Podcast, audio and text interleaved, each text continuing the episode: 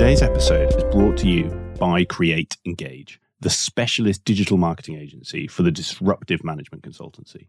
Now, for long-time listeners, you will probably already know who we are. You may have even heard one of our ads on a previous episode of this podcast. But for those of you who don't, here is a short introduction. At Create Engage, we help you create an effective marketing strategy for your consultancy, a strategy that will resonate with your target clients. And then we support you by delivering the campaigns you need to turn that strategy into a reality, helping you to build your brand, raise your profile with your prospective clients, and ultimately generate return on investment from your marketing activity. Now, I could tell you about many of the great clients that we work with and the results we've delivered for them. But instead, I'm going to do something much more powerful and something that I would recommend you do for your own marketing. I'm going to let our clients do the talking for us. If you are currently thinking about marketing for your consultancy, you're going to want to listen to this. Create Engage started the process for us. They managed it end to end. They came up with some really creative ideas, and we were really happy with the work that they did, which meant that we could just focus on running the business. Not only did we start conversations with clients that we hadn't spoken to before, but also there was tangible return on investment by some work that we were given. They've helped right from the initial shaping of the idea through to helping us work out what our end goal was. They've supported us with the visual identity and our positioning of the brand.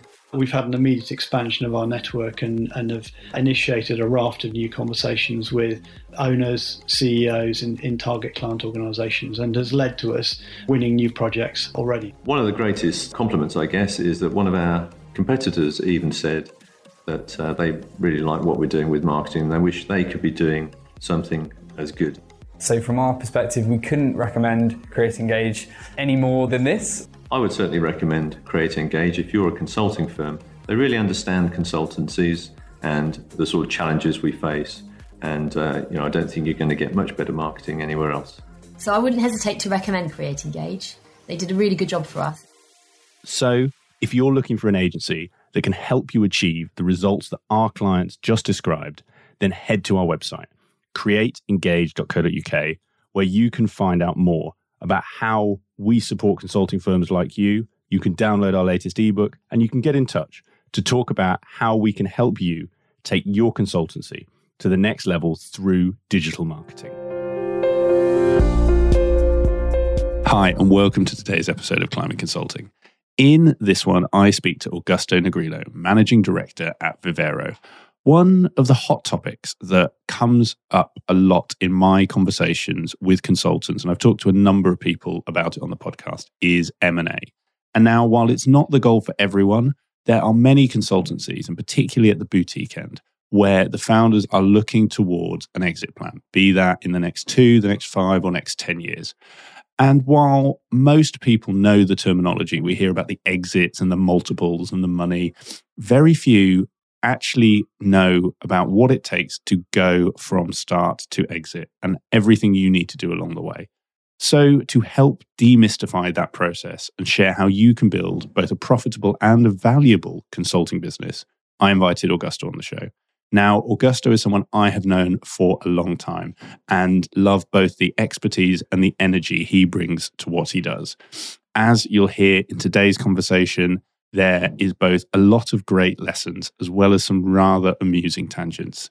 Now, just so that it makes sense when you do listen, for context, prior to hitting record on this, Augusto and I had somehow got onto talking about the animal noises of the world before we started recording a little bit of that creeps into this conversation. I'll say no more, and all will become clear as you start to listen. But first, who is Augusto and what are you about to hear us talk about? Having started his career in software development, Augusto quickly realized that that behind the scenes coding life wasn't for him. And instead, he preferred being out in the field working with customers, helping them to decode and transform their businesses. His consulting career took him to the other side of the world and back again taking leadership roles in a range of boutiques with a focus on growth, looking at everything from sales to operations to M&A.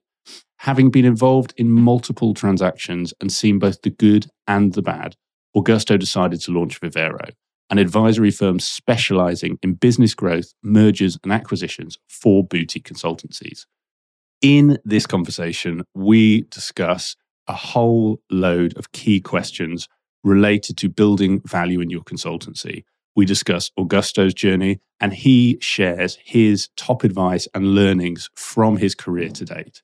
We talk about the key drivers to growing the value of your consultancy and why revenue growth doesn't always equal value growth. We discuss the importance of building a great business and not just a business to sell, as well as the three key groups that you need to consider when thinking about any major strategic decision for your consultancy.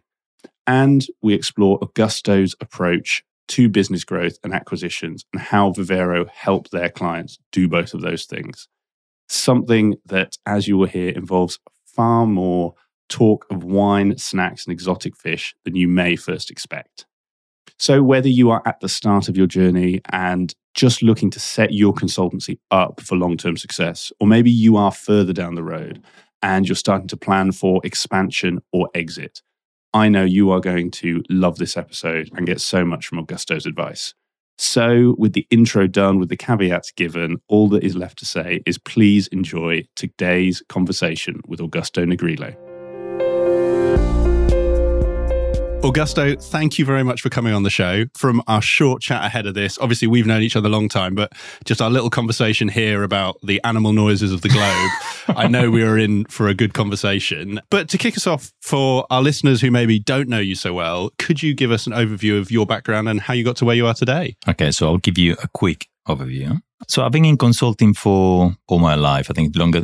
I actually was in consulting before I knew I was in consulting, and it is true. I started in medical software development. And uh, though I fancy myself as an amazing developer, I don't think I was technically that sound. And so I got promoted very quickly, very rapidly. Um, but one thing led to the other. I think, I suppose it was a, a, the virtue of really liking being with customers that eventually took me out there. And someone really clever that was running the department said to me, just go out. Maybe they, were, they wanted to get rid of me. I don't know. they sent me out there into the field. And that's when I started consulting. And I didn't know I was doing it. And it was absolutely fantastic. I loved it. And so I went from there to eventually, I found myself in Australia working in consulting business and things going well and taking more and more responsibility, eventually running business and setting up and starting other businesses and helping acquire businesses and selling those businesses in the process, where I learned how to do things both really well and um, maybe not that well in the interest of improving your P&L or your balance sheet at the right time and really making a nice hefty bonus. I did think I was the Wolf of Wall Street, though. it was great. it didn't last very long. but uh, so it, it, was fantastic, and it, it, clearly consulting was suited for me. It's you know high pace. This is mid market business, low mid market businesses, SMEs, high pace, high visibility, lots of excitement, lots of learning, lots of client interaction, which is a thing that I really enjoy. We came back to Europe eight years ago. My wife is English. We wanted to be closer to family. So it was a short project, six months. It's eight years now. So there you go. Better planning. And, and ended up taking over into, well, joining another business and eventually running another business here in the UK. So it's, it's, it's, I suppose it's a bit of a default that I always go to consulting because I really like the nature of it. So I did say earlier, and I'm going to say now because it is true, it's, it's all been more serendipity than planning. I'm afraid I, th- I might say something different if you if you force me to sound more more professional. But the truth is, I've been really really lucky with the people that I've come across, with the business that I've worked with, the, with the opportunities that I that I've seized, and which pretty much is anyone that I've spotted along the way. I'm uh, I'm the sort of person that raises the hand and says, "Hey, I'll do it," before I know what I'm getting myself into and it's helped me quite well. Um, but mostly because of the people that I've been with. It's been not the end of a journey, but it's been fantastic. Well, I think a very succinct overview, Augusto, and, and quite a lot of places for us to go actually with that one. Because I, I do want to come on to what you're doing now, but I, I think your journey as a consultant is going to have some some fascinating insights. And I try and think what would my listeners want me to stop on. And, and you teed me up well with you know you thinking you were the Wolf of Wall Street. So maybe we'll start this way around. You know, you you've obviously worked in a lot of consulting businesses, and what were those things you were doing that actually, with hindsight, maybe felt right at the time, but now you are where you are. you know is not the I guess the best long term approach for consulting firms? What should people be thinking about in their own business if they are, you know, thinking they are the Wolf of Wall Street at the moment? As you have known, you were going to go directly for the expose. oh, sorry, I was just kidding. Nothing. Shall I continue with the animal noises? As I said, I didn't know if the animal noises will make it into the shed. I think they should now. I, th- I think is... they should. They should at some point. Uh, look, I, I've always been very involved in delivery because I'm very client focused. And no matter what role I had, I was doing all sorts of the different things, but very on the cold face of doing the doing. So because I like it, because they let me, at the point in which I was involved in finding other businesses to acquire, I kind of lost sight a little bit of what the value of the consulting business was. And I started looking into how does it fit into a spreadsheet so that it bumps up the value of the share price. So if you acquire the right thing at the right time, then your investors will be very happy and then your share price can go up.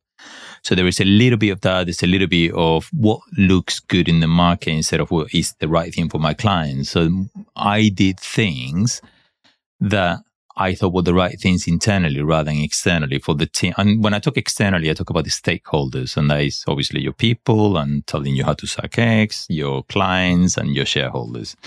And so when you think about those three groups in unison together, then you tend to come up with the right answer. Um, when you miss one of those, then you tend to be a bit more short sighted and then do the wrong thing. Now you can make a lot of money and hence the Wolf of Wall Street analogy. So you can make money by doing the wrong thing, but you cannot do it for very long because it just it erodes value. And so what would I do differently or what I've learned is that the value of these businesses is in the long-term sustainability and repeatability of the business. And that is very rooted to the proposition as well as the people that you got within the business. So you've got to look well into or under the covers really and try not to break that as you're trying to build something on top. Though the Romans did very well actually. Let's let's go on a different segue here with Nero destroying before building. I told you I would I would stop you if I thought it was too much of a rabbit hole and and history is, probably... is, history is for another one. But your point there around just because you use the phrase around that that repeatability. So is it very much around making sure if you've got a model that works that any model you say acquire in complements that?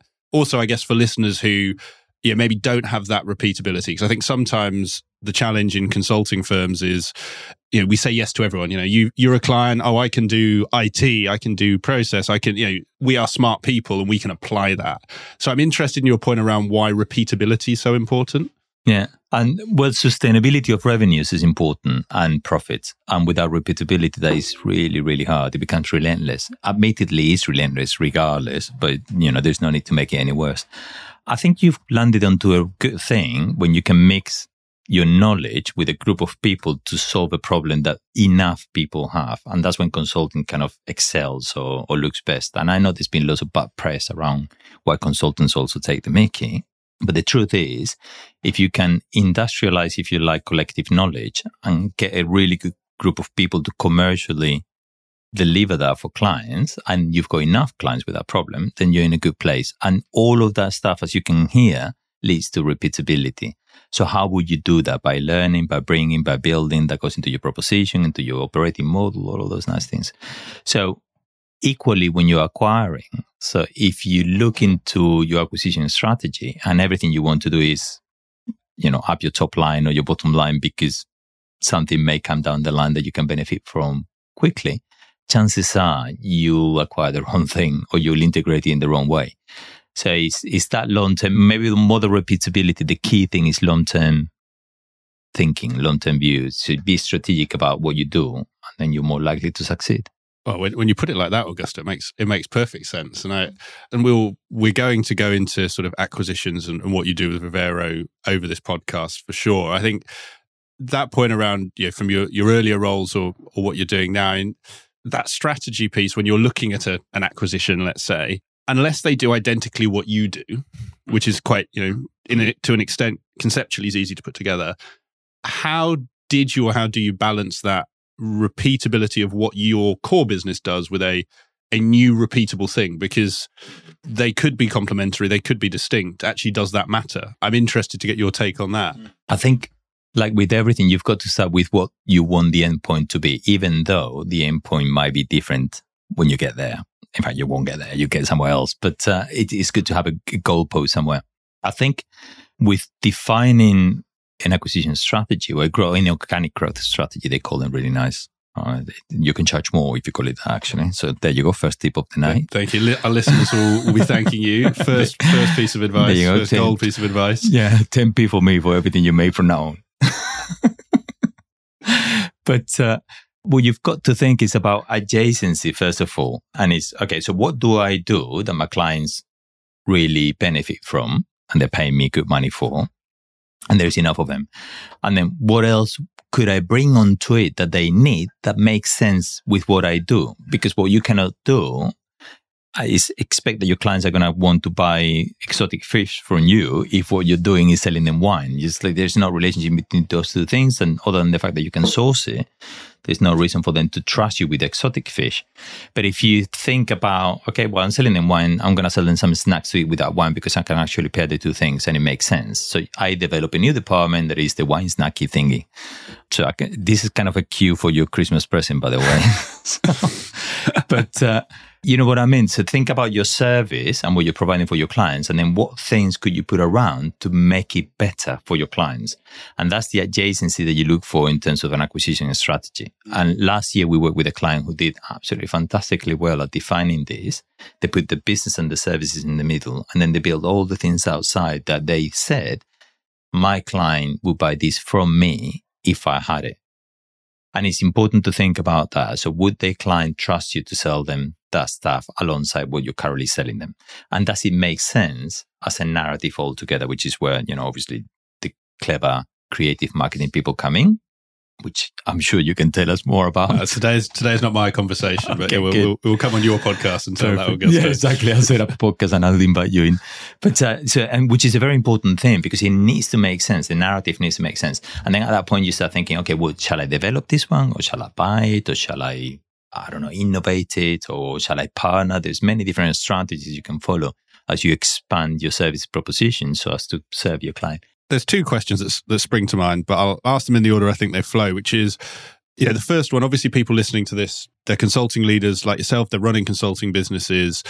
To your point on inorganic versus organic growth, how would you determine and if you you had this in any of the firms you work with, feel free to use an example. How would you determine where you should buy in that capability versus hiring and building that capability? Because I do think in our industry, that's actually something, you know, I had a guest on Peter Reed from MSQ a few episodes ago. And I think in marketing services, acquisitions are much more commonplace, that kind of buy and build model. In consulting, it feels much more like organic growth is kind of the lead driver.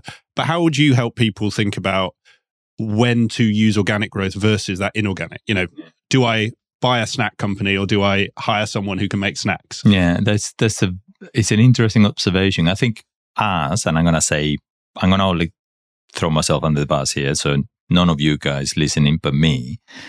I am a consultant, a management consultant, strategy management consultant. Of course, I know best. So when you think it's very difficult to acquire something when you know better than anybody else everything. So that's one of the problems, really. When you walk into the room and you think you're going to be the one who knows best, then it's going to be quite difficult. And then you think, okay, well, I'll grow it organically. Joking aside, uh, there's lots of consolidation in the consulting world and it's being more and more. I think the decision is based on many different things. I know this is a very fuzzy answer, but uh, the first thing is whether you want to take the business to. I'm not a big believer on acquihires, which is acquire something that is capability exclusively in consulting. And that's because the value of consulting is rooted in knowledge and IP. If it's not going to enhance your service proposition, you're probably better just finding a different route to getting lots of bots to do the work. And there's all sorts of books you can read on, on leverage and all sorts of different things. And you could probably partner also. I think when you choose to acquire, you need to acquire something that in the very long term is going to accrue value onto the equity of your own business. And what I mean by that is that as it merges and it becomes you and you become it, so whatever the combined entities become in the future, that has to be one plus one equals three.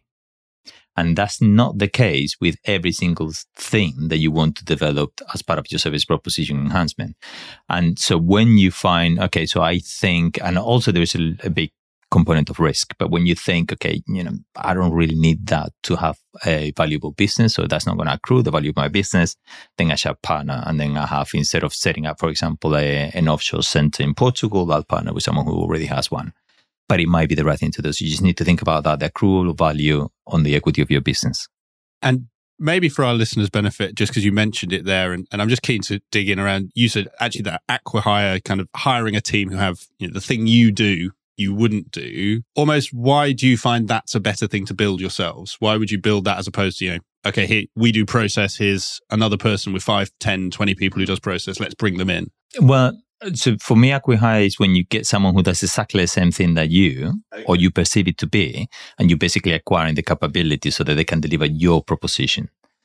And the reason is because it's fickle. It's entirely based on people wanting to deliver your proposition rather than theirs and asking them to ignore everything that they do and follow what you do. So in a way, it's, it's a high risk approach unless you're really big. That is quite a risky, typically. I mean, obviously I'm generalizing and there's cases in which this is the right thing to do. In fact, we, we've been involved in, in one that was the right thing to do because it was servicing a, a massive spike in demand that wouldn't have been served otherwise. But, uh, typically it's much better to look for things that are more valuable than just hoping that people are going to stay and do what you do.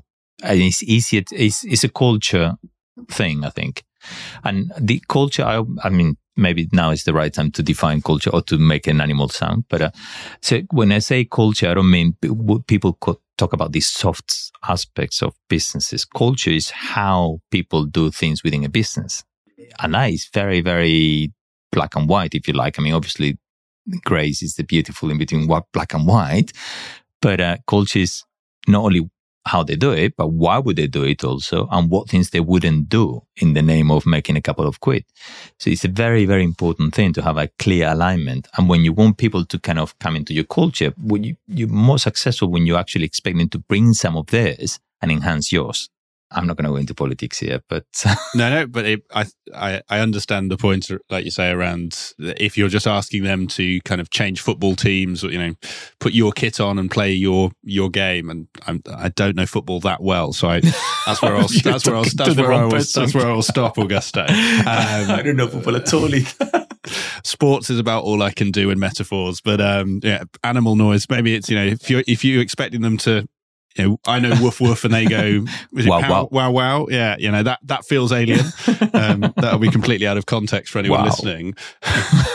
we'll, we'll, we'll, move that on. I, I, you mentioned, and I think you're right. You know, I as a former consultant as well have exactly the same feeling as you. You know, I knew best, and I remember 26 year old Nick when he went out to start his online estate agency business knew that it would be the best success ever. It wasn't because young consultants can be a little more arrogant than um, they think. And I say that as, as a former young consultant. Your point around take your exotic fish and wine example, just because it's a good metaphor. How should listeners, if they are thinking about that growth strategy, how can people test if it really is something their customers would value versus something they think. Because you know you, you said in your metaphor you said oh well if i sell wine snacks might be what, some, what someone wants. And you'd say well fish doesn't make sense. But i could say well no augusto my buyers they like fine wine and people with money who like fine wine are going to want exotic fish. So i'll sell exotic fish. Yeah how, how in a business world do you actually have you or do you advise your clients to challenge themselves to make sure that is you know it is the right capability? Yeah that's that's that's a really good point. And by the way you're making me think my strategy now again. Maybe i should sell exotic fish. I i think that's a really really good question and potentially I'm not the best person to answer it, but the answer is service development. So how do you develop your service? And what I can tell you from my experience and the only valuable things in my experience is the failures is that if you do it in the back room without your clients involved, you're likely to fail.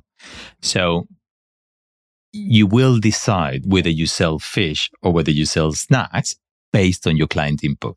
That's what I'm saying. So basically bring your service development process, um, black box, whatever you want to call it, onto your clients and use it as the innovation box for services within the clients and then help them help you develop your service in a way that makes sense to them as well as to you commercially. Bring that to life because I think it's a great point. When you've seen that work, so learning from your failures, is that speaking to your clients in terms of interviewing them saying, Augusto, would you like fish? And we might need to go back to consulting before we lose people. You know, I sell process, would you like operating model? Or is it more, we're doing an operating model project and I'm going to give you a little bit of process to see if it works and kind of almost try it with you? It might be both, but I'm interested how you've seen that work before. It's a bit both. But uh, the one that uh, that we implemented a long time ago that worked really nicely is effectively what I was saying earlier, which is we developed an innovation process that was an internal process to innovate internally, but we brought it to every single project. We basically, and actually, we used it for the sales process. It was great. It became an absolute fantastic, fulfill, self-fulfilling prophecy. But we said to one friendly client, look, we've got this innovation process. It's all about doing things better, more efficiently, but also more effectively, and also coming up with ideas to solve problems or mitigate problems that may come up in the future. Do you mind if we do it whilst we're doing the project? We will charge you for it. And the client was you know, just, Bob's your uncle. Go for it. Know yourself out. And so we developed the process on client side and we were looking at how we do things. And that is from how do we actually deliver? How do we engage with the client? How do we communicate? How do we build assets? How do we give those assets to the client? And how do we keep them internally? The whole shebang. And the client loved it we came up with all sorts of different things uh, that help mitigate risks, that help them identify issues very early on, but also help them identify new projects. So it helped us find new projects for the future. So at that point, we thought, okay, well, this is fantastic. Um, let's bring it to every single client. And that's what we did. So we took that service development process or innovation box, I think it was called, and we put it into every single project. And we told the clients, we're going to innovate within the context of your organization. And we're going to do that at our own expense. And we would run reviews and say, look, we've identified this. If our service had this attached to it, would you have bought it? Just as simple as that. Just be direct. And people look at it and say, yeah, maybe, maybe no. I don't know. Ask me next time. And some people say, yeah, absolutely. Well, we, we do that. Do you mind if we bring it in? So no, bring it in. So it became also a, an upsells tool, but it was, it was just a simple concept of trying to do things better. But instead of doing them internally, we did them externally and it worked really, really well. Mm, I, I think it's a great example and, and touches on a really interesting, I think, both challenge and area that I know you're passionate in terms of that sales piece of sometimes as consultants we can build a to your point build something internally and then take it to market and hope everyone likes it whereas i think your example of actually building it with the client and i'm interested that honest conversation. I appreciate that was just a you know part of your story, but it was a longer conversation. But did you go to your client and say, "Well, look, actually, if we had this, would you buy it?" Because I think that's quite in consulting. Sales sometimes feels a little dirty. You know, not everyone wants to be a salesman. That feels probably quite bold for some of our listeners. Yeah, it's something that I've encountered multiple times. As your listeners, acute listeners, may have noticed, I'm not English. I should have been though. No, I'm not. I'm Spanish. And so it's a little bit different for us when we think about we're a service minded culture. And what that means is that we are actually used to the concept of serving. And I don't mean that in the sense of uh, in a bad, though potentially too. Uh, if you've been on holidays in Costa del Sol, you'll see that it's true. But uh, what I mean is that is thinking about what the others want before you actually give them what it is that they want. And that is very tightly linked to sales, but in a different way of looking at it. I only learned how to express that in an Anglo-Saxon way when I worked in Australia and in America, where the concept of sales is a little bit more open than it is in the UK. I don't think it's the concept itself, it's the word. For some reason, it's, it's got bad rap. But what I always tell people is a consultant is someone who identifies a problem that someone has, and it has to be a real problem, has the right solution. So it's not square pegs into round holes. It's the right solution for that problem and can find a compromise between the person who's got the problem and the person who's got the solution to fix it. And everybody needs to be happy with that compromise and the problem needs to be fixed and the problem needed to exist to start with. That is sales 101. And that's what every single consultant does, any good one. So consultants are salespeople, good salespeople, and good salespeople are consultants. It's just that for some reason, the two things have been separated. And in fact, the organization, and this is a very long topic, where when you separate those two things entirely, you're successful. I don't believe that that is going to work. You need to keep them tightly together. You can have people that have got more of sales focus, more of a delivery focus, whatever you want.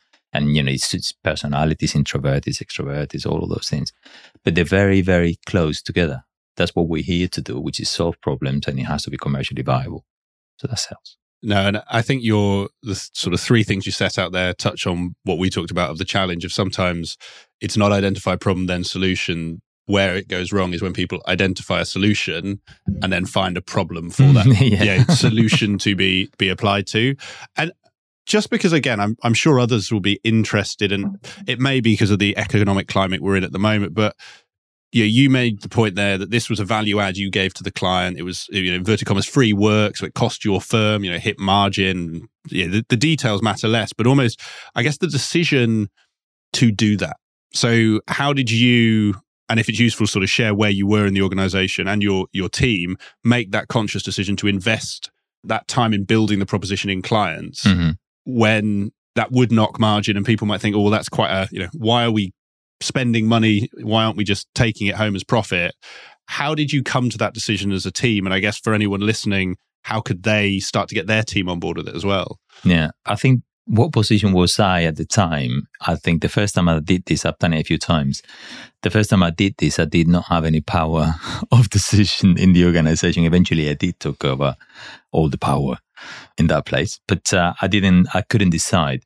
But what I did, I, to be honest, I love to claim this is my own idea, but I don't think it is. And I cannot recall who to give credit to. It could have been someone passing by or something I read. But uh, what I did is that I actually baked into the gross margin of a project before I presented the project to the client and or internally. So I knew I wanted to try this out because I could see that if, if we stayed the way we were doing, the proposition was going to become stale. So I, I worked out what the cost was going to be of running at the client. And I basically baked it into the gross margin. I fixed the price. I took the gamble and off I went. And so I sold it internally very easily. It's already been paid for. And I sold it to the client as this is free. Well, some some brilliant salesmanship there, Augusto. Yeah, um, um yeah. Um, it worked actually. Hey, I was going to say they're not going to find out. No, they, mm, they might because this is an international podcast. But uh, yeah, they, it worked for everybody. It worked out quite well for everyone. Thinking of where we go next, and we are going to come on to Vivero, and I know we've started to blur into M&A, but we, we're going to come on to that. I just, you, you mentioned earlier that you've learned more from your your failures, and I just because I think this has been a really rich seam into one of your your failures, you know, becoming that Wolf of Wall Street. I'm intrigued. Are there any other failures that stand out that might be of Oh, interest to our me. to our listeners? I think, I mean, one of the lines that we lead with in Vivero is that our failures are the most important thing because we believe in using our experience for others to learn from. If I come and tell you I've been so successful and everything I've done is being actually gold, then you'll think of Midas if you knew who he was, or you'll think that I'm full of it. All what, of are just just to our previous conversation, is Midas Midas in Spanish, or do you have a different Midas. Midas? Ah, it's not the same as Tintin's dog. Then it's not completely different. no, though that says wow. it's a French dog. Well, actually, it's a Belgian dog. Sorry. Oops. We will. Edit- I, am not going to ask you. I'm not going to ask you what a dog, what noise a dog makes in Belgium, unless you know. The same. Wow.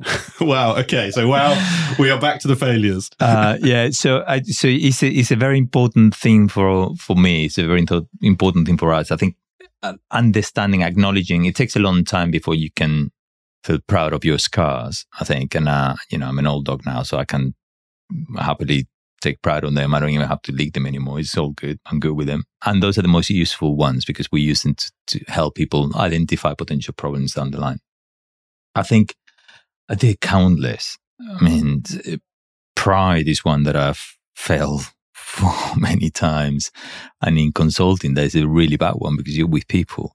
If you're too proud to admit you're wrong, if you're too proud to do something, then it is going to bite you down the line. And it's beaten me many, many times. Believing that I could take more than I could really. And, you know, I compared myself once very famously with a plow machine. I'm not sure exactly why. but uh, I did same in front of lots of people. I'm a plow machine. I'm going to plow with it. Don't worry. I'm no, nowhere close to it. I've never done anything by myself in my life. And in fact, my biggest pride is to surround myself with really good people that can do all the sort of things that I cannot. So I've had countless. I've done things very, very badly in terms of uh, thinking th- this idea for example, well, sell it and then you can build it ish, really, because uh, if you're really good at selling, you might end up with a big problem. and the whole thing with the promises that you make. So I think I really like to think that I'm a really good long term thinker, and that's one of my skills, maybe. But uh, you can push things only so far, and then suddenly you start making things up really badly and think, yeah, I can foresee the future. No, you cannot. And I certainly can't. Uh, so yeah, there's there's plenty of things, and the the small detail things that I'm mentioning, but that's because the devil hides be, mm. below the detail, and so there's plenty of those little things that we've done wrong that I've done wrong in my life through my career, and admittedly at a high level, I've been very successful. Thank thanks to all the people that I've worked with and I've met. But yeah, it's it's taking many trips onto the wrong rocks. No, and I think it's it's good for our listeners to hear Augusto because I think I think sometimes in, in today's world you can look at people who are successful in in whatever inverted commas you put that in and think that nothing went wrong and i think particularly with today's social media world you know we everyone's life looks great in 20 second videos or you know pictures on the instagram you know we we show pictures of us on holiday. We don't show pictures of us working till whenever or when you've had a bad day. And I think one last piece from your, you know, your intro because there there was lots we could cover there, but I did this promise. This is my we interest still. Well, no, this was this is me picking up from your intro, Augusto, because okay, I think sorry. this is yeah. There's there's so much in there, but you, you know, to your point in our conversation earlier around opportunity, you know, you, you you made that point of well, sometimes you're guilty of just putting your hand up, but I wonder if there was more to you know to your point of you're good at reading people you understand people. You know with the benefit of hindsight were there any commonalities in the opportunities you took or the the people who you said yes to? What was it that made you think yeah this is the one for me as opposed to the one you said no to? Yeah good question again. I just want to qualify I, am not sure that i'm good at reading people uh, but i really like people I'm a grumpy old bugger, but I really like people. I don't know whether people like me, but that doesn't matter. I like them. I think that's, I never really thought about it that way, Nick. And I think you're making a really good point. I do raise my hand and say, don't worry, I'll do it. And that happened the first time that someone asked, Oh, I need someone to run the business. And say, Oh, don't worry, I'll do it. I need someone to sell the business. Don't worry, I'll do it. With full confidence that they knew I didn't know how to do it. And if they were going to give me the chance, that we were going to make it work together. So somehow I knew that I could be, I could have the audacity of asking that I was going to be fine if they said no. And that if they said yes, we were going to have to work it out. And it was going to be a ride, a hell of a ride.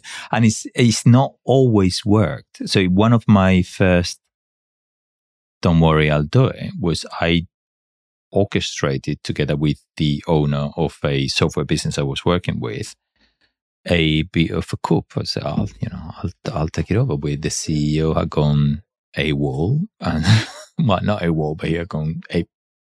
I he, cannot say the rest. He had gone. he had gone. Yeah. And uh, and and uh, we had a discussion, and I said, you know, and I was a nobody in this business, and I said, I'll I'll run it, and with the board and all that stuff, and I'll run it. And he said, okay, yeah, let's go for it. He, he, he took a shine to me, and I was a hard worker. I was not entirely stupid, and he probably thought, okay, so maybe why not? This is totally outlandish. Let's see if we can take over the board. so we presented the coup and everything, and I failed catastrophically. Obviously, didn't take my bid.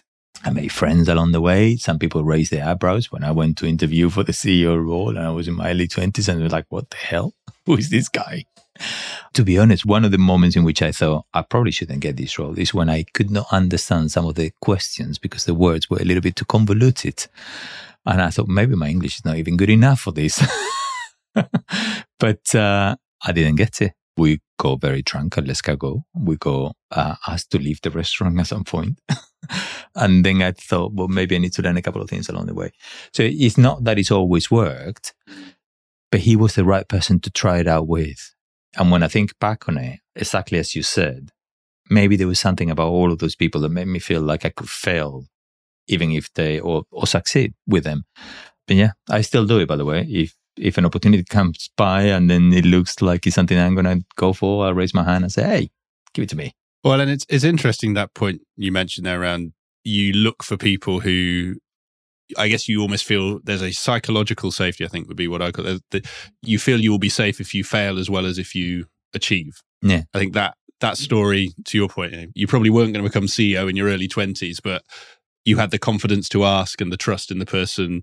And I, I, guess, you know, for our younger listeners, there is that element, not that everyone should interview for the CEO, but more have sometimes having that confidence to ask those questions and ask a bit to our sales conversation. The worst you'll get is a no within reason. You know, you do need to be mindful of what you ask, but the worst you get is a no and you learn from that. I got off a really good role though. So it's okay. Well, and, and, and this is where I think to, to your point, sometimes that serendipity and opportunity are things you make yourself. And I know with some of the things I've done, it's when you've gone out and done something different that those opportunities come to you. And it sounds like that that's very much what you found from your journey as well. I think it probably is, Augusto, time to turn to because we mentioned it a little bit around you know the business you run now, Vivero, and I'm really keen to to dive into some of those weeds around you know what you do in terms of M and A because I think the space that you serve is one you know some people know about it, but there is a little bit of mystery around M and A in that market, and I'm sure you can, from all of the you know the clients you've worked with, the deals you've done, really shine a light on that. But first, do you want to share actually what Vivero is, does, and I also guess why you launched the firm? You know, you you made the point you've been a consultant your whole career why did you go from I guess consultant to advisor, poacher turned gamekeeper. You know, there, I'm sure there's a Spanish equivalent of that. I'm sure there is, but I don't know it. so there you go. Shows my limitations on my own mother tongue. I think, I mean, first, why? I'm trying to remember the quote in which, uh, you know, the, what does require of a man to ask another man why? It's always the question that should not be asked, but should be inferred into every other question. Yet you did ask him. Oh, you've, so you've I am going to attempt.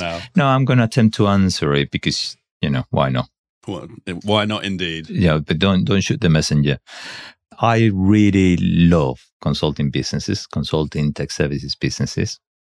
That's what I've done all my life, as I was saying earlier, even before I knew I was doing.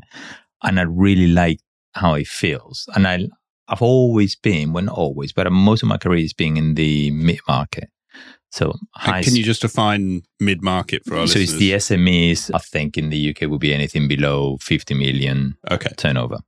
And that's most of my career. I work with businesses were much larger than that. But um, Uh, since I'm not a really good employee, then people usually realize and ask me to do something else. But I like the intensity. I like the way it feels. And I, I like that exposure to clients. I like solving problems. I like spending time with people that are cleverer than me. So it's a perfect gig for me. When I finished my last gig, which is with Certico, we were talking about earlier, you know, uh, we did integration and it was, well, time to do something else. But the obvious thing for me is to set up another consulting business. I realized on the time that I was walking up and down the towpath in Barnes and thinking about life and everything, I realized that the bee on my bonnet had moved slightly, had shifted sides and it had gone somewhere else. And I started worrying about well, what is it that worries me? It's important that it's something that, whilst I try to have as much purpose as I can in life, really for business, it's got to be something that really intrigues me, that I want to fix, that I think is a problem that's got enough people have, and so on and so forth. Through my own experience, and, and I'm not talking about the market in general, but my own personal experience, I felt that there was a, a gap in the market that was becoming wider and wider. It's an investment gap, but it's an investment gap of, of different dimensions of capital. And that is financial, that is advisory, that is people, that is all sorts of different dimensions of capital that come together to form a good business and accrue its value. I felt like the SMEs were starting to be left behind. And so people were starting to move towards slightly larger businesses because of, well, the economics of it all. So I thought this can be done better and it can be, and there is a massive opportunity, but it can be done better if you do it from a business centric perspective, which is the key thing for me, which is if you take a business hat on and a long term view of how things may unfold, I think you can come up with many options that otherwise wouldn't be considered for how do you continue to grow your business? How do you eventually exit your business and capitalize or realize the all the hard work and certainties that you put into it? So it was another of, well, why not? I raised my hand and said, yeah, I'll do this. And so I set up Vivero as a, effectively a, a, growth advisor, but in an equity sense and an M&A advisor. So we could help people understand what the options were to start up with, how to get to one or multiple of those options and then help them execute on them. So it's, it's, it's a stereotypical M&A advisor business with the only difference that we focus exclusively in consulting and tech services businesses. And I know there's a couple in town that do the same thing, that we stay in the SME market. We're not going to go and chase the bigger transactions because we like what we do. We like the people that we work with and we're doing this because we want to work with them. And importantly, we are very business centric. And I know everybody says that, but it's, you know, this is run by me. I'm a business guy. I like my numbers. I'm a mathematician by training, but I'm a business guy. So everything we do is business centric and very, very much so. So it was, I suppose, the musing of meandering by the river that ended up giving birth to Vivero. Fantastic. Well, and I think a nice entry point for us to to dive into some of those things you highlighted, and and we're going to cover off a lot of them, Augusto, because I'm keen to give our listeners as much insight into you know, that point around business focused growth, around how do you maximize. I think you said that sort of equity value, because like you say, the our market of consulting, there are some big names who deal with big deals, but increasingly that I say smaller, you know, 50 million is still a lot of money, but mm-hmm. that mid market space and you know, that sort of lower mid market doesn't seem as well served in the consulting sector. And, and maybe we start there around, you, you mentioned that business centric approach. And I don't know whether there's a deal that's a good case study of this or if it's, it's more sort of broad. I don't know how much you can talk about specific deals, but when you go into it, what are the things you're looking for? And for anyone listening, what should they be thinking about if they are looking to have those options? Does it start with what those options are? Does everyone you work with want to get to an exit event? You know, what are those commonalities of things that people should almost start to be auditing in their business if they're thinking about some sort of event in however many years' time? I think answering those questions in some kind of random order, uh, you don't actually have to get to an exit event for this to be valuable to you. And the reason is because growing the value of the equity of the business makes the business more valuable for the stakeholders, as I was saying earlier. And that's potentially what this business centric view is. We look at not how just potential investor or buyer in the future will actually benefit from this business. It's the whole community along the journey. But we look at it from an investor's perspective. And so we take that mindset, we put it into the business, I kind of overlay it, if you like, over the business plan if there is such a thing. And then we start saying, okay, well, if you do this at this point, you'll benefit throughout the whole journey. And then you get to a point in which your business in itself is more valuable. And you might decide to do an EOT, an employee ownership trust. And then that means that your employees will benefit because it's a more valuable business. Or you might decide to sell it to one of the acquirers, a trade uh, buyer and then you'll benefit. They'll benefit because it's a more valuable asset. Or you might decide to go with an investor and PE, for example, and they'll benefit and you'll benefit because it's more valuable. So no matter how you look at it, and even if you never ever exit this business and you continue at infinitum, which is potentially unlikely, but anyway, let's imagine this will continue to accrue in value. And now th- there is another thing also, which is we are obsessed as a culture generation. I'm not sure as a group of people with constant growth. And constant growth is economically and mathematically impossible. So value growth is not. And that's very important. So you, you got to dissociate the concept of continuously growing your business and continuously growing the value of your business. So you can accrue the value of your business as you're growing by doing things that are investing into it in times of crisis. And both your top and bottom line may suffer, but still the business is more valuable for it. That's a fascinating one because it sounds slightly counterintuitive. yeah, the, the point of I can only grow my top line a certain amount, but I can grow my equity value, you know, more so. Can, can you bring that to life? You know, what what does that? Yeah, so, what could that look like? So remember, I'm talking about long term thinking here. Yeah. So so for example, in a time of crisis in which you know that the business is going to suffer, and I, I've got a very good example of some really brave business owners who did this during the pandemic, and unfortunately it's, it's confidential but I'll, give, I'll give you the detail of what I did and it's exactly what I mean which is they were running a consulting business pure people based whilst they were developing some technology alongside to us to create a technology enabled service. And through the pandemic it became clear that the business was not tenable in that way and they, they pivoted the whole business. They looked into okay so what do we want to have at the end of this? They were they were initially running towards more swapping between consulting to product but it was what do the clients want? What do they need? How is the world going to be different? How are my people and my services? And they used the pandemic period to reshape the business, to reorganize themselves, to change the business and the operating model to become a tech, tech enabled service business is, is absolutely flown since. And the thing is, all the assets, all the things that make it a valuable business were put in place, not necessarily developed at the during the pandemic. There was some before and some after, but all of them were put in place during a time of absolute crazy crisis at the cost of investment. So the whole bottom line went into that. And now they're taking off. They're extremely valuable. We are having discussions with potential uh, investors right now. They're valuing them really high and they're worth that and more because of what they managed to do. So they were very brave. They took a gamble, so to speak, because they basically jumped and then decided that after discussions with clients, that was was going to be the right thing to do. And they were brave enough to do it. And there you go. They they managed to grow the value of their business drastically whilst the business was suffering on a financial performance perspective. I mean, it's a fascinating example. And I think, A, because it shows your point. B, we're sort of approaching another, you know, whether you say we're in recession or not, there, you know, another economic event, let's say. I guess there's an interesting challenge maybe for some you know we talked earlier about that repeatability. You know if you've got a, a really good repeatable people based business doing what your client there did can probably feel quite disconcerting if you know you're almost you've got this thing that's doing great you're kind of throwing that out. Your clients obviously didn't just do this on a whim. Maybe to help our listeners and, and it might be what we talked about earlier augusto how did your client get themselves comfortable that this was the right direction you know because it was a punt but i'm sure they didn't just go to the casino and put it all on black let's say no it was an evolution i think it's more than a revolution and evolutions tend to work better than revolutions despite what the French may think about what happened in France. Uh, so the, the evolution, and to be honest, every revolution is an evolution too.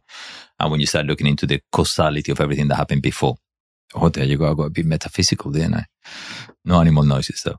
So it was an evolution. They were thinking about it, but I think the answer really is failure.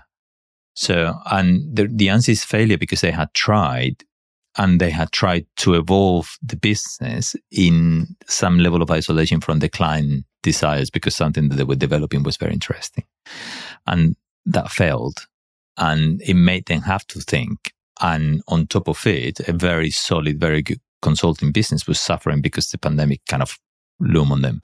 So they were forced against the wall to be quick on their feet and come up with something. And that's what is most impressive about it, which is under pressure, the ability to come up with something that is an evolution of what you've got, that is the result of conversations that you're currently having and you've had for many, many years, an understanding, deep understanding of the market you operate in and what's coming down the line that's going to affect your clients.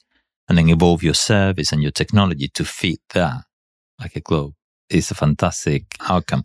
But I think that those are the two key things. First of all, evolve. So evolve everything you've got, just continuously evolve. Nothing is ever, everything is constantly evolving. Nothing is ever stopping and, you know, it's finalized. And, and also learn from your mistakes and from others, by the way. No, it's it's a good point and, and interesting. It comes back to the example you gave of your own journey with that kind of client feedback piece, and, mm. and I think it comes through loud and clear of listen, and it sounds obvious when we say it here, but it's much harder in practice of listen to what your clients want, their problems, where they're going and, and solve them. And it sounds like your client in this case, that, that's what they did. They evolved their offering around wherever they worked. Mm, yeah, absolutely. There was a, a director of Certigo I worked with, and he always said, confirm and clarify. I used to think, ah, okay, we understand. He was spot on, confirm and clarify. So talk to your clients. Once they tell you something, confirm and clarify. So did you say this? This is what you said. This is what I understood. This is what I understood. This is what I'm going to do. This is what you're going to do. Are we cool? Uh, it's a simple thing, as well as say thank you to everybody, but uh, and please. But uh, it's simple things, but they make a huge difference. So talk to your clients, confirm you understood them, because I think you were making this point earlier that often we think we've got the solution before we even check whether there is a problem. yeah.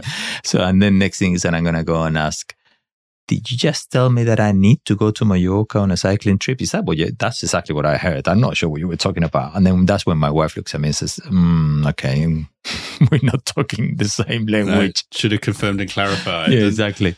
And I think the, the, the flip side, and, and you will have seen this as, as well. So I'm interested if there's any almost pitfalls and, and if it's just people who don't do what you've just described, it'll be a short answer. But from all of the firms that you've seen in the market and, and you know worked with, are there common mistakes? You know, when people try and approach this equity value growth, are there any common mistakes that you see? You know, when people come to you and say, "Oh, we've tried this and that didn't work," are there things that you're seeing time and again, or have seen time and again, that our listeners can almost watch out for if they're looking at how do I grow my equity value? Yeah, I think let's see where this goes. Maybe unrelated. I think one very big mistake that we've seen often is that people prepare their businesses for investment or sale what I mean by that, and I was doing the inverted comma with my little hands and the, the little ducks. But what I mean by that is very important to be prepared and to plan. Very, very important. But if you're going to do something that you don't do and pretend that you do, that's going to fail catastrophically. So, for example, we've seen people that come and says, "Oh, we've got an account management plan that we've just put together for this process. I, that's not going to work. If you don't do account management or if you do it in a different way, then that's what you've got to go with or change it and then go through the process. So I think in relation to creating value and as well as to potentially going through a process of raising investment or selling your business, the things that you do, you've got to do them. You cannot just, for example, create a template of how account management should be done and put it into a drawer and expect that that is going to be helpful to you in any form or shape. That is just not going to work. So that we see often. And account management is a typical one, but there's countless, countless of them. uh, the things that people say, ah, ah, we're doing fine. We don't need that. Maybe the investors want, it, but let's just create a template. So that's not accruing value or creating value. That's just basically pretty creating the pretense that you do. I'm going to ask you about that kind of just because you made the point around not not thinking too much about that preparation or the the kind of planning for sale piece. So I want to come back to that, but just one thought on as well the your, the point around kind of revenue value versus equity value.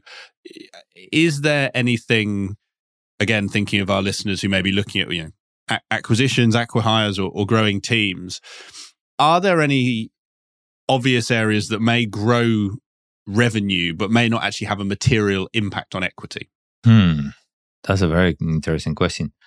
So I think the question really needs to start with what's the value of the business? So how does that value actually get translated into some numbers? So there is four main elements that affect the value of a business. So it's one of them is going to be obviously your performance. So your revenue and your and your net margins. And this this remember the consulting businesses are cash productive. Now, everybody expects them to be. There's going to be points in which you invest in some of that cash to continue to grow, develop, and so on and so forth. But uh, the expectation is that this is a cash productive business. It's not a, an asset heavy business. It's asset light and therefore it's cash productive. And that's important because that is a very big expectation from potential buyers and, and acquirers. If it's not the case, then you've got to have a very good reason for it not to be but the performance of your business, then the risk around that performance is the other component. So how likely are you con- you to continue to grow and perform the way that you say that you are performing and you will be performing? So that's using the past to try to predict the future, but uh, we all do it when we forecast on a yearly basis.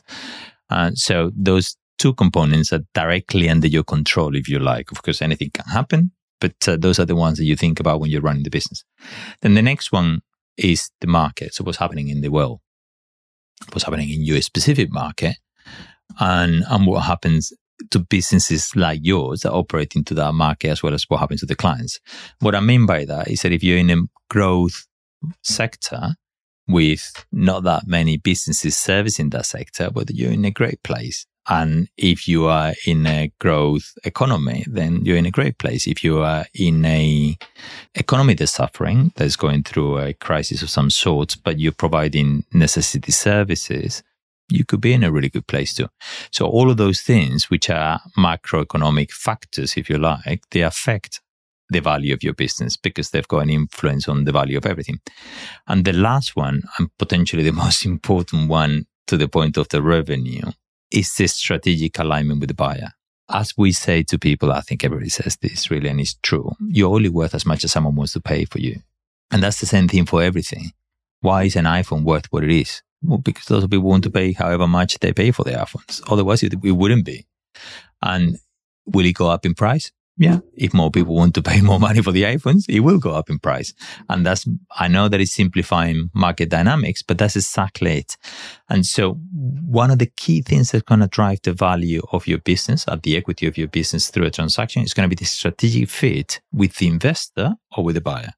And the investors, the PE investors, also look for strategic fit. It's just slightly different angle than, than the trade buyers. And so you could have a business in which you've created loads of growth on the top line, for example, in revenue through staff augmentation. Let's say that you do digital transformation which thank you to the pandemic, I don't have to define anymore. Everybody knows what it is.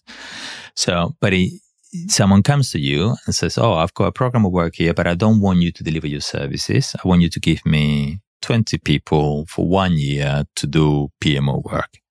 And then you give them 20 people, you think, Oh, Bob's your uncle. Now my revenue's gone through the roof. I'm going to go and sell my business because I'm on an up and up and up and up and up, and it's going to be great. And what the investors are going to say is, I like A, I like B, I like C, but D there that's a staff augmentation. That's not what you do, is it? And it's it's not terribly valuable either, is it? And the margins look low, and you're gonna be like, nobody's top line. You need to value the top line, and they're gonna say, no, I don't, because they're wiser than they used to be, I'm sure, and also because everybody knows it's not, you know, you're being opportunistic. So I've come up with it on the calf, but that's a good example, and I've actually suffered from that myself. so there you go. Uh, and and just because you you teed us up in your own example, was it similar to that? The kind of that quarter or that part of the business wasn't you know was was the low value or that kind of less strategic work? What was what was your example? Yeah, it's exactly like that. So we we had a digital transformation business that was really good and building and getting better and more valuable by the moment, and we had quite a bit of staff augmentation work that was alongside it. That was obviously pumping up our top line feeding our bottom line, but not terribly strategic or valuable to any potential buyer. Interesting. There, there's a question uh, a, little bit the other way, but I'm sure again it, it it may stray into that kind of helping people think and maybe an area that sometimes people make mistakes is you know those four characteristics you mentioned one of them being sort of market and that strategic alignment i suspect that makes some people if you're kind of minded for a sale look at well what are the hot markets at the moment and you know try and build almost try and catch a wave so you know mm-hmm. like I said, digital transformation became very sexy because of the pandemic. Data was the other one a few, you know, still is, but a few years ago that appeared out of nowhere. This may come back to what you said earlier around think of complementary services first, but do you ever see firms make the mistake where they, they almost try and jump on the, the bandwagon with a view to not mislead the market, but you know, catch that market. So I do digital transformation and now I do data as well. Is is that something you ever see firms do? And and I guess if so, how can people watch out for not making that a mistake in their journey? Yes, we do see firms doing that, but both successfully and unsuccessfully. And I think there is nothing wrong with identifying an opportunity in the market. And I usually tell people, great, you found an opportunity. Now, have you got access to it? Can you access it? Can you reach it? Can you touch it? Can you win the work? Is there a reason for someone to give you the work there?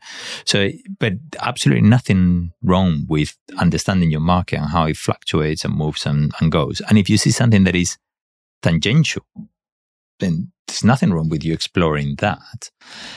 But you've got to have a very good reason to invest your time and your money in there and to hope that other people are going to invest the time and the money in it too. So if you've got a good reason, so, for example, the one that you've given with data. So I, I've worked and I've had businesses in data and it's absolutely fantastic how it's, it's always been in vogue. And then mm-hmm. every time we think that it's going to continue to be and so on and so forth. But it is a very complementary subject, if you like. Maybe subject is not the right word, but it's a very a discipline. It's a very complementary discipline to consulting, to management consulting. So it's one of the best ways to merge techies and consultants. And there's a couple of businesses that have done it very successfully. And when they overlay each other and they complement each other. And if you do it very well, then you, the spectrum of services you can deliver for the client is massive. It grows exponentially. If you try to do it and you've got no understanding of how it's done or no IP of how it's done, then you are likely going to be successful. So you just got to, you know, be mindful of how you approach it but there is nothing wrong with being yeah trying to stay ahead of a market and you know see a wave. No not not at all. And, and I, I think you may have explained it there but to your point just to confirm and clarify the is that the difference where you have seen this type of model work versus where you've seen it fail? Is it to your point it's the the understanding of how those pieces overlay and integrate that success whereas if someone says oh i hear data's hot so we're going to start a data practice that is where more often than not you see it yeah, fail. spot on spot on. So it's just, you know, it's the considerate approach mm. versus the opportunistic one. So I want to come back to, and I said I would, but you, if I caught what you said correctly, you highlighted that people shouldn't necessarily think about selling or preparing for sale in that traditional sense. I think, you know, you, you highlighted it's best to grow your business and that traditional prepare for sale isn't always the best case.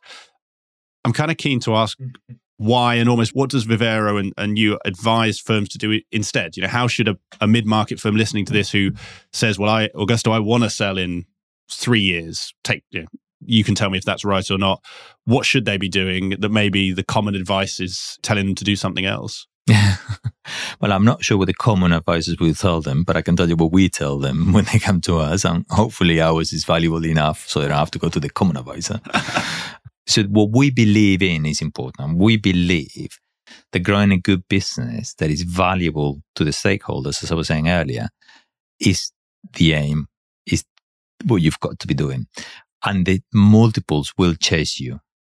Now, the alternative is you building a business that is chasing the multiples. And that is a little bit harder because the multiples are fickle for our listeners who maybe aren't as experienced with them, oh, can you just explain what that means? And because I love the phrasing, but what that means and why that distinction so important? Yeah, so most businesses, well, all businesses in our space, valued as a multiple of other EBITDA revenue, sometimes run rate too. So some financial measure so your revenue, your EBITDA, or your run rate, and then you multiply by something five, six, three, ten, hundred times, maybe hundred times. That would be nice, Yeah. That'd be great. Yeah. So, and that multiple is a signal of the quality of the business in their view and all of those factors that I talked about earlier. So the key ones that are a little bit elusive to you, those are the ones that feed into the multiple. So how predictable, how sustainable, how the market is operating and how synergetic you are to the buyer or the investor that will all influence whether that multiple is four or 10. So that multiple is the result of building a high quality business that is low risk and as predictable as possible in a growth market when you found yourself having the discussion with the right potential investor or buyer. That multiple will grow. So our view is that don't think about the multiple. Don't worry about that stuff because that's what we've got to worry about. We can help you understand what's going on in the market from an investment perspective, what people are chasing, what people are valuing more or less because it actually moves. Focus on building a business that is valuable to your stakeholders and will help you find the right timing when the multiples are chasing you, not the other way around. And so, of course, prepare for sale, very importantly, when you've got to go through a process, but don't pretend to prepare for sale. And one of the key things that we do is that we, we help the businesses understand when is the right time to do what so as to help them accrue value along the journey. And so we use effectively a due diligence in reverse, if you like, or a best practice of all of the different characteristics of the businesses that we work with. We say, okay, with, you know, if you're around about now, you should be thinking about developing a, a more mature marketing function, or you should start thinking about where your sales come from, or the client concentration, or you know how your finances are managed, or how you interact with the market in terms of your proposition, or your narrative as a business. All of those things that come at different times, they can be built into your plan to start developing, so you can benefit from what they do to your business in a positive way along the journey way before you think oh, you're ready to sell. And then by the time you've got to, you think, oh, well, I'd love to go through a transaction, then you're more than ready. And so the readiness period, if you like, is a lot shorter, hopefully. well, I, I, I really like that frame around if you build the good business, almost the timing will find you. Mm. And you've done a number of deals um, with Vivero and previously. How often does that timing align with people's goals, I guess? Because someone listening might think, oh, actually, Augusto, great. I, I can't wait 20 years until the next you know, time this is sexy. Do you find more often than not that if you take that approach, it does let people hit the timeframes they want, be that two, three, five years? Yeah, I, potentially. The, the most common question I ask people when they when we start working together, when we're exploring working together, is what do they want? Now, admittedly, and it's an interesting one. Last night I was on a call at eight thirty in the evening with someone in America. I'm having a big discussion in the middle of a transaction. Beautiful business, great investors, all of this stuff. And then the CEO says to me, "I think I'm starting to learn what I want." it's, it's actually very interesting. It's true. It's very difficult to know what you want. And we've been working with them for a little while now and they, they know as well. It's very, very hard to know what you want. So start by what do you not want is probably the best. And then what do you aspire to? And then eventually you slowly through the process, you'll get to where you want. But those goals that you refer to, these are really, really important to have in your mind. So what do I want to achieve with this? And the reason why we ask people is because, you know, am I ready to sell? Well, it depends on what you want to achieve. If you come to me with a business that is doing a million EBITDA, nice business, you know, going well, and you say, Oh, I want 20 million for it, you better have a very good reason for that business to be worth 20 million. And, and we'll have a discussion about it. But if that's what you want to achieve, that's potentially not going to happen next year, is it? Now, if, if you got a business and you say, look, I want to build value in it and I'm going to get to 20 million enterprise valuation. So, okay, we can have a discussion and see how we get there, how you get there, how we help you. And it'll be an interaction of on and off. Obviously, we don't want to become a burden to the business. But uh, the, the important thing of understanding or start questioning yourself, what do I want to achieve here? How do I want that to happen? Is is a very important one. So exit planning is absolutely essential very early on. And there is another benefit to it, which is alignment of shareholders. And that is a very common problem we find, which is shareholders get misaligned along the journey and then things happen, things go astray.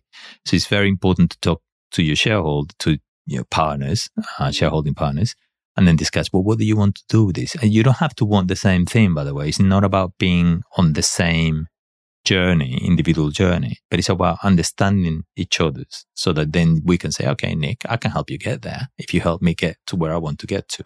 And that understanding really makes a huge difference. And exit planning forces your hand. So I would encourage everyone, whether you exit or not, whether you know how to exit or not, it doesn't matter. We can help you understand what the options may be in the future. But to do exit planning, soul searching, why am I doing this? Because it's relentless consulting is a very hard business. I love it, but uh, it's you know it's not you don't lie about and then hope for the widgets to be sold on eBay. You just got to be there every day, don't you? That that'll so, be our next business, Augusto. That's, uh, yeah, the eBay widgets business is, is yeah, going to be our next one. it's one. coming. It's coming with the what was it? The exotic fish the exotic. We, after this, we're going to have a whole chat about the exotic fish, and yeah, the, the, I'm sure there's a book about animal noises. You know, I I think we're going to get it all. Oh, we we are. There's there's a whole podcast in you know the businesses we're going to start. I'm going to bring us back to this, and I, I, I guess staying on the M and A track, and, and again, just thinking about our listeners who you know some people may have this as an aspiration but may may never have been through that journey and I'd be interested in your view on sort of the common misconceptions. You know, when you're speaking to clients, prospective clients, what are some of those common misconceptions people have about that M and A process, and you know, almost what should they be thinking about instead? So, one is the type of buyers and the options that they have. So, there's many more options that people typically are aware of. And to be honest,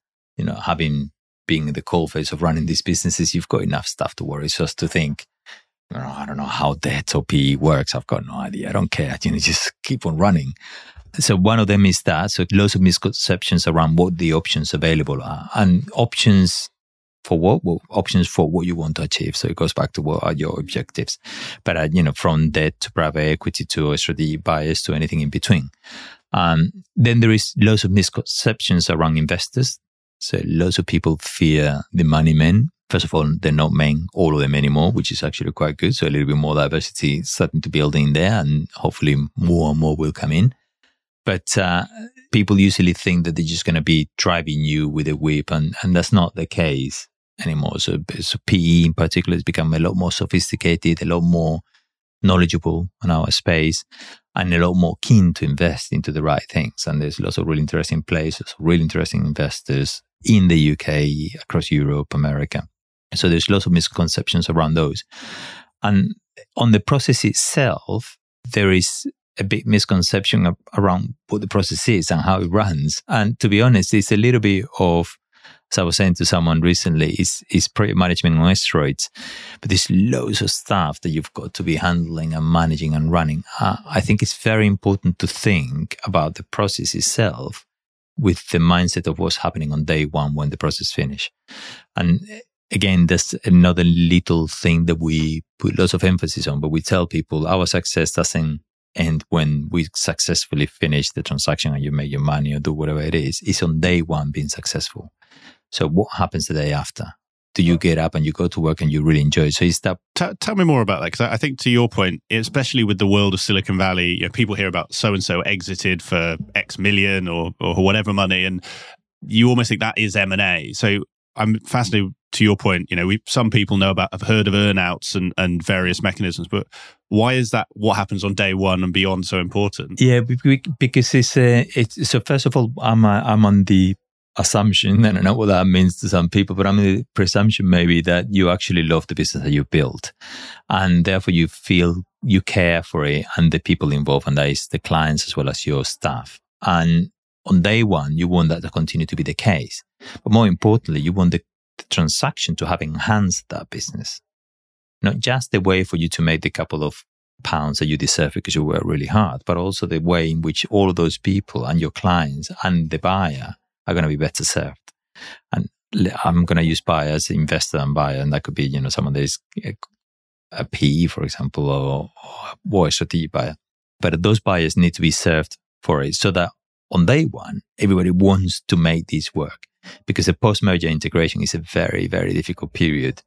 And you've got to plan it, you've got to think about it, but also you've got to be really keen to make it work. So anything that you do before sets you up to make that happen. And that is how you negotiate the deal, the spirit you get into, how you've communicated through the deal, how you prepare your business, and also the reasons why you actually made that deal happen in the first place. So all of that stuff needs to be thought through. And we are big advocates for that to be a central part of the process itself.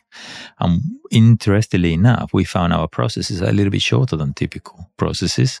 And touch wood, so far, all of them successful, not only through the completion, but also on day one. And it's because we've been thinking about that. So was this the right thing to do for you? Would your business be better off if you went through this? Are your clients going to be better served? And would they think, oh, this is great. So you're together now. Yeah. Does that ever create a challenge? And, and maybe this is sort of your approach and, and the way you advise people sort of solves it. But I imagine there's an innate challenge. Let's say you have two offers on the table, kind of one is bigger, but to your point, may serve your customers. I don't want to say less well, but maybe not as well. And I'd just be interested how, you know, for the deals that you've worked on, if any examples stand out, kind of how maybe your clients thought of it and how our listeners should think about it. Because again, your point is is really powerful of you want something that's best for the business. I suspect someone listening who's grown a consulting firm, you know, to your point, it's harder than selling exotic fish on eBay. Maybe, maybe it's not. maybe that's maybe different, but they've put a lot of work in. They want their financial return as well. How do you advise people to balance what could be those competing priorities? You know, if you have two offers where one's a better fit but less financially. Let's say you get to an offer. Okay. So the offer is going to take lots of things into account and the structure is a very important one. So you're going to have an amount and that amount is going to be distributed to you in different ways. And what happens in terms of the the, the tie-ins, the, the golden handcuffs, and all of these things that people usually talk about. I think mostly they're pejorative metaphors because people see them as negative things. That is the wrong outcome in my view. You need to look for something that feels positive. You may eventually leave it. And I've left the businesses that I eventually sold into because, you know, the time is right. But, uh, you've got to enter into it thinking this is going to, we are going to be better off for it. I mean, admittedly, it's no, you know, that's the panacea, but you, you aim for the best. And then you see, you know, if you've got to compromise, you'll compromise along the way. As most consulting businesses, and, uh, and there is occasions in which this is different, but most consulting businesses are going to have an earnout of some sort. And the SMEs that we work with, oh, I mean, it's very rare that they'll say, Oh, well, you don't have to stay here and do anything. You can go on day one. And if they say that, it's probably going to come at a price. So we assess the offers that our clients get in the merit not only of the financial presentation, but also on the structuring. Um, because it's very important to make sure that our clients can get the money that gets presented. Um, we've seen offers that were pretty unreal and you thought, yeah, this is never going to happen. And just for, for our listeners, and for, well, mine as well, actually, what, what makes them unrealistic? So, for example, when they said they say, okay, well, I'm going to give you 30 million for that, for example, just chucking numbers out there, but I'm going to give you 10 million day one and 20 million thereafter, but you've got to do this and this needs to happen. Nobody can leave. I don't know. They're tied to things that pretty clearly are not going to happen. People get emotionally attached to the letters that they receive, and it's very, very difficult to assess the validity. And also because most of these uh, structural points are buried under legalese. That's where you've got to you've got to get your advisors you know, to show their worth by looking at the thing and saying, hmm, I'm not sure. But uh, I mean, on the positive side, we've managed to work things out that were a lot better, like uncapped earnouts, for example, when there is an, a possibility to actually do much better. And if you see that coming, instead of delaying the deal until that comes, well, benefit from it thereafter. You know, make sure that you can actually make some more money through the earnout process than the one that you're capping yourself into. So there's all sorts of ways to make this also positive. It doesn't have to be necessarily negative. But it's important. I think the key point is that you need to assess the offer in, in its entirety, the structuring as well as the financial outcome and how you're going to achieve that. And also it's important for us because, you know, we get paid to make sure that they get that. So I want to make sure that they get what they say they're going to get.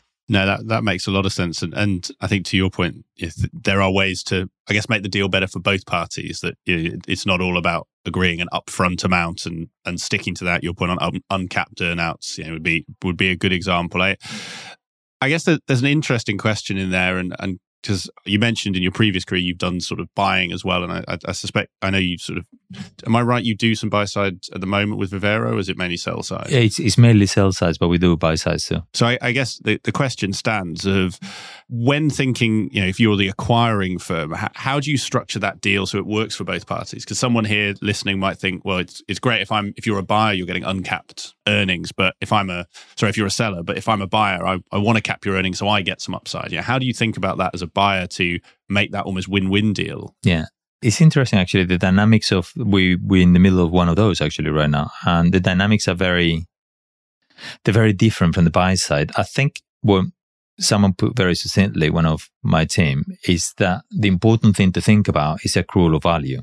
So if I buy your business, Nick, how, if I'm worth 10 million right now and I buy your business, how much more value am I adding to my business in terms of that equity value discussion we were having earlier? If I am suddenly adding a new service that is strategic for my market, that is potentially quite a lot. If I'm adding a bunch of people to deliver my services, well, that's not as much. So you've got to think about it from that perspective because you want to be fair in terms of how you value that business you'll use a multiplier which is in reference to your own multiplier. So, for example, if my business is much larger, more successful, than you are showing off here, uh, than yours, and we we know lots more noises than you do, then let's say, for example, that I apply six times to my EBITDA, and I said, look, you're a bit subscale, so I'll apply four times to your EBITDA. So there's got to be some stuff that can allow for a comparison for people to be able to understand well, why you value me like this and like that. And more importantly, you need to have a structuring that you can offer to that business that you are bringing in that lowers the risk for you. So as a buyer, you want to lower the risk of this failing. So one of the ways to lower the risk is defer as much or link it to the success of the two businesses coming together as much as possible. And that's in the market. That is actually very possible. There's some people doing roll ups very successfully using paper swaps, for example. Can you define roll up and paper swap? I was just sorry. I get big, I get excited and off I go. So roll up is when effectively a buy side. So when I've got a business and I want to buy other businesses that are that are bringing to my service or adjacent, as we've been, we've been discussing earlier. And so I roll them all up into a group business, and that could be, for example, let's say that I want to put lots of businesses in the data in the data space together, and then I buy an analytics, uh, data science, and engineering, and I, I mesh them up and I say, okay, now I've got the full gamut. So that's that's a roll up. A paper swap is when I actually haven't got money, or for whichever reason I don't want to use my money, and then what I'm going to use is the equity of the group business. So if I take your business, Nick, and my business, and I put them together, they're going to be worth so much. You get 10% of that. I get 90% of that. And off we go. You're nodding, so I, yeah, I no, said yes. Off we go. Perfect. So, uh, so yeah, that's that's a paper swap, and there's people doing it very, very successfully and creating a much more valuable asset with a group of businesses. And I'm just intrigued there around what would incentivize, you know, for our listeners thinking about it, you know, if, if you came to me, like you say, Augusto, I went, well, Nick, I want to buy your business, but I'm just going to give you shares in mine. I think you mentioned earlier on, you know, we're, we're consultants, we all know best. For anyone thinking of you know doing a roll up themselves or, or acquiring, what incentivizes a seller to be part of that? You know, because you're in effect, I guess, risking. You know, I'm saying, Augusto, I trust you. You know, let's say my business is five million, yours is fifty million. I'm saying I trust that your business is going to still be there. Do you see what I mean? What would make someone actually? What makes people want to do that, and how can anyone listening almost pitch that to prospective clients they might want to work with, or sorry, businesses they might want to acquire? Acquire, yeah. I, I think with the with the subscale business, one of the key things is the different stages of growth. And there is a point in which you've got to start investing into infrastructure and so on and so forth. And you lose a bit of that contact with the at the cold face and, and delivering, selling, all of those things that typically consultants enjoy. So they don't call it selling, delivering. So there's a really good point to think about. Would I be better off as part of something larger and I can focus on what I do best and then they can focus on helping me provide the platform to scale and grow. So building a platform to scale and grow is, is no little feat. So, you know, it's good argument. And to be honest, it's a very successful one. The other one is unity makes the force. So, you know, when you can prove to someone that one plus one equals three, then, you know, if you can prove it, why not? And this works best when you've got an existing relationship. When you partner with someone and then you're delivering services side by side. And let's say, for example, someone is doing testing and then you're doing ERP implementations and, and you can see a way to bring that without jeopardizing the independence of the two businesses and then offering it to the client. And you know each other, you know how we work. It looks good. You know, you get along. It's, it's a culture that is not similar, but complementary. Then, you know, why not exploring a further partnership that might get you to be one? And that typically works very, very well also in terms of acquisitions. Those things, they're usually on your doorstep. Usually you don't know, you don't realize, oh, look, I should, I should be buying this. And I think some great points there. So one interesting point, because I think we've covered a lot of ground on, on sort of successful M&A, I guess. They, there's an obvious question around, we've talked a lot about the deals that have worked out and, and deals that work out. Are there any common reasons where deals don't work out? You know, when you think either of ones that you've been involved in or you've seen in the market, what are the reasons that that deal doesn't go through? And what can anyone listening almost be thinking about either during the sales process or in advance to kind of mitigate those risks? In my experience, this, there is one that is a cliche everybody says, but it's true, which is time kills deals. In fact, time kills everything. but uh, we're going to let it lie there. That sounds much more ominous. yes, I should have used a different voice.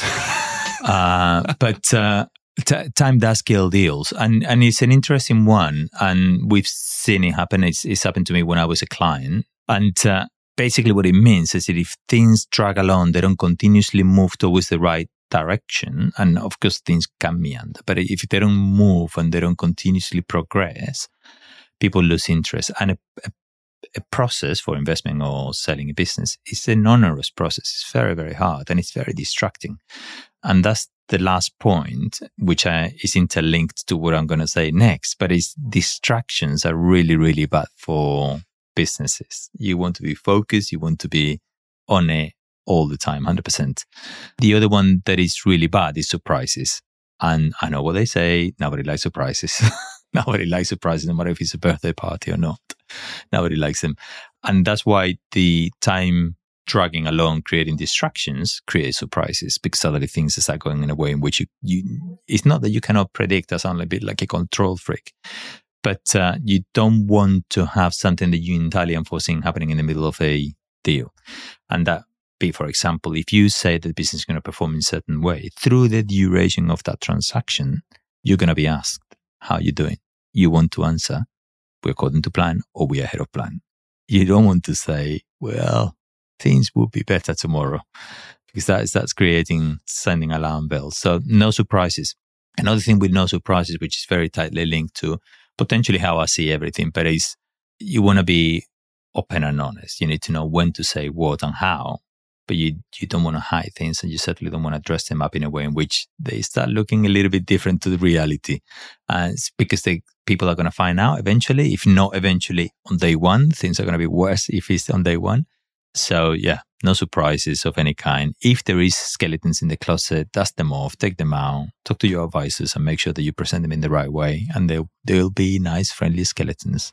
No, it's some really good advice. And, and the plan piece is interesting. I, I hadn't thought of that, but I guess almost unlike a house purchase, you know, the business continues to live. So, you know, a house, you you go and see it and you can be kind of 90% sure it looks the same when you during the conveyancing. But I think to your point that making sure your business carries on and, and is showing that hmm. good growth journey. And, and I imagine in there there's a there's an art as well of setting that plan so it shows growth, but isn't you know you're not setting your firm up for a surprise. Say, well, we're going to double in the next three months, and actually you don't. That feels like quite a delicate balance to strike. But it is interesting, and I guess to that time point, how can people strike that balance of moving a deal forwards, but I guess also not signaling that des- you know desperation? Because if you know you're selling something, you want to look cool and you know almost like you don't want it. How, how, do you do that in this context? Or actually is that wrong? You know do you go into it with a view of look we want to make this deal work. We need to make it move quickly i think there is nothing wrong with taking that that latter approach. And everybody knows buyers investors advisors everybody knows if it meanders, it will die. So there's nothing wrong with saying, look, we're going to get into this, but if we're going to get into it, let's make it happen or let's find quickly out that it's not going to work. And then we just back out all of us and then don't waste time or money. So there is no danger in sounding desperate, as you say, by saying that you want things to be expedient, if you like, on the process side. And everybody will want exactly the same thing. Was I think it's interesting to think about is when when is the right time to sell? and that that goes back to what I was saying earlier in terms of the market and the value of your business and the potential strategic alignment. But your readiness, are you ready to go through a transaction? Is a very important one, and that is a difficult one to assess yourself. So you usually get help to to make sure that you can go through a transaction, that you're ready to present all the stuff that you need to present, so as to not kill the deal through time or not show any surprises. And I know it's a little bit of a if I'm going back again now, but uh, you do have to be ready. You need to assess that readiness before you go into a transaction. And then that assessment will help you understand whether it's the right time or not to sell in terms of the market and so on and so forth. Well, I think to your point, Augusto, in a, in a really nice way, I think that probably rounds out our, you know, our whirlwind journey of M and A, and probably a few other journeys. Our listeners will be wondering when we start our exotic fish business, and the, I, the, there will be a whole nother podcast and the different animal noises that different nations make. Because yes, the, you know, not all dogs go woof, but I'll leave that for a, for another show. So I want to bring us to a, to the last questions. And as you know, these are the ones I ask every guest. So really fascinated to hear your answers to get the similarities and differences. So the first one I say books, but if you're not a reader, it could be magazines, podcasts. But what is the book that you have given or you have read most, and, and why is that? It's funny actually that I listened to your podcast and I was thinking, which ones are the questions that he asked? I should pay more attention to the details, shouldn't I? Um, that is where the devil is. That is where the devil is. the bugger. I'm an industrial reader. I used to read loads of different things. I'd read all sorts of different things, uh, mostly through recommendation. And in fact, my dad was and my brother is even more so. So my family, all of them, and, and now my, my partner is even more so than me. So I read things that they recommended, these also sorts of things. But uh, the question of which book do I have I given given most or has most, had the most impact on you? I think the author that I've given most away is Garcia Marquez. And that's because if you've read him in Spanish, but in English too, it's basically a pleasure. It's, it just sends your brain into overdrive and it helps you think about different things. And it's a, there's all sorts of different books. There's one that I'm actually reading to my mom at the moment who cannot read anymore. So I read to her, um, which is, uh, Love, Love in the Time of Cholera. And I, I, yeah, it's, it's an absolute pleasure to read. So it's just how it flows, how it, it's like water on the pages. It's beautiful. So it's, it's a book that I've given many times. Well, some of his books I've Amazing. given many times to many people. But I love a. I'm assuming, by the way, that's a fiction book. That isn't a, a yeah, business it's, book. it's a novel, and, and, it's and I read lots of business books, but I, I, I think it'd be pretentious of me to recommend a business book because I, I don't know about business as much as many other people. So there's loads of them no, out no, there. I, I, do love the you know, and I've said it on the show before. I my failing is I I read too many business books and not enough non-fiction. So having a non oh, sorry, having a not enough fiction. So having a fiction recommendation is brilliant. Yeah, so there you go. But go go with that one. And there's there's all sorts of any of his titles are fantastic. Amazing. Well, and and then the last question, Augusto, and this is thinking back to your, your consulting days, but the same with the businesses you advise, is you have three people in, in front of you. One of them is just starting their consulting career. You know, I'd know them as an analyst. One is sort of in those middle grades. I know them as a manager. You know, they they've done enough to have options, but they're not at the senior end. And then then one of them is is approaching partner level, or it might be someone who's you know going to be brought into owning equity in sort of a you know mid-market firm like the ones you work with and the question is what one piece of advice would you give to each of them get yourself another job no i don't know why this is and it might be something to do with me but i struggle when someone asks me to give advice and i i, I get paralyzed and was like oh i don't know i don't know what to give advice i've got no idea i mean i cannot give advice but i'm an advisor i'm not so yes, that, that is your title. I know. I'm an almost. I'm, I'm also Southern Spaniard, so I'm on a soapbox. So I'm an. it's just one of those things. So eh, but uh, I'm a I'm a walking contradiction, I suppose.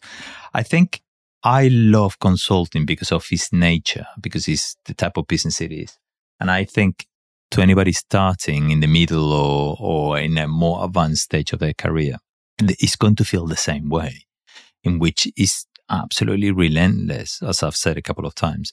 But I do like that. I, I, I, like it because it, it really pushes you all the time. So if you really like learning and finding out where your limits are and then trying to find out, well, how am I going to get out of this one and become better for it? But also be part of a team because I think consulting is intrinsically a team sport. This is a place to be. Now, what advice would I give you to further your career? Maybe raise your hand every now and then. and say yes and uh, go for it and see what happens. Fantastic. Well, I think some some great advice. Obviously, it's worked for you, Augusto, and, and I think a really good place to finish this. So, thank you very much. I've really enjoyed it. I, I've learned a lot about Spanish animal noises I never knew, and I've also learned a bit about M and A, which has been useful for me, and, and probably much more so for my listeners. They they're going to think we lost the plot with the animal noises, yeah. but we'll um, I'm sure it it will make sense in the end. And I guess the very last thing to ask for anyone who's listened to this wants to find out more about yourself, wants to find out more about Vivero, where would you point them to? Where can they get in touch? LinkedIn. LinkedIn is the best place. I think I'm the only Augusto Negrillo you ever find there. So it's pretty easy to find me. So yeah, LinkedIn and drop me a message and then I'll get back. Fantastic, Augusto. Well, we'll put, like you say, I don't think there are many of you, but we will put a link to your profile in the show notes as well. So anyone listening can, can go and find them there. Just and, beware. I'm very passionate about all this stuff. I'll start talking and, and then that's it. well, you've, you've given the health warning that people, you know, they will get a good conversation if they do reach out. But Augusto, this has been great. So thank you very much and, and all the best for the rest of your day. Thank you very much, Nick. Cheers. I hope you enjoyed today's episode of Climbing Consulting. If you have any guest recommendations, comments, ideas, thoughts on how I can make this show better for you, just drop me an email. It's nick at createengage.co.uk, and I really look forward to hearing from you.